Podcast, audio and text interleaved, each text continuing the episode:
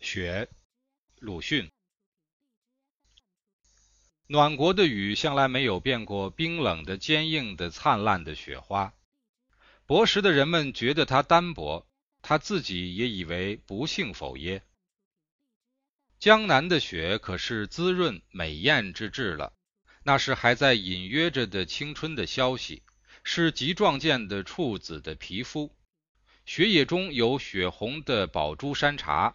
白中隐青的单瓣梅花，深黄的心口的腊梅花，雪下面还有冷绿的杂草。蝴蝶却乎没有，蜜蜂是否来采山茶花和梅花的蜜，我可记不真切了。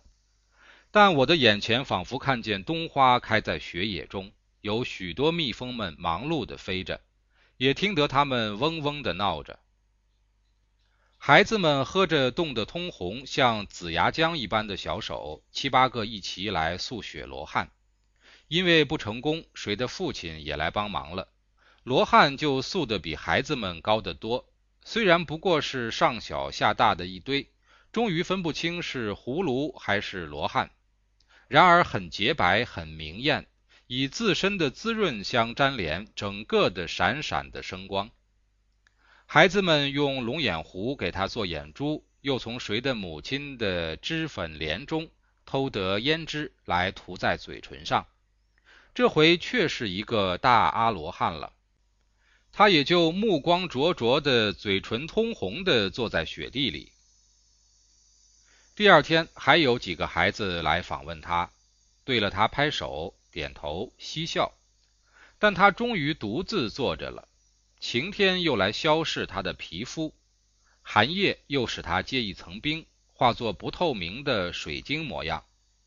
连续的晴天又使他成为不知道算什么，而嘴上的胭脂也褪尽了。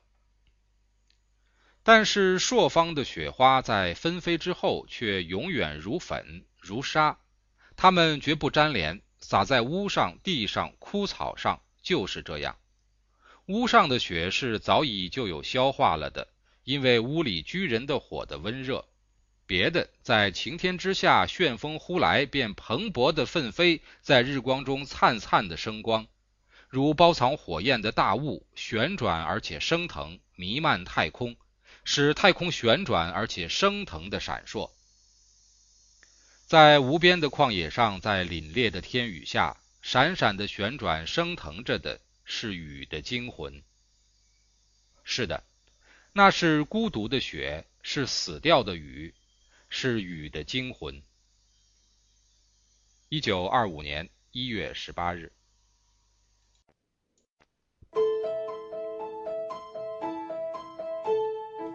家常读书制作，感谢您的收听。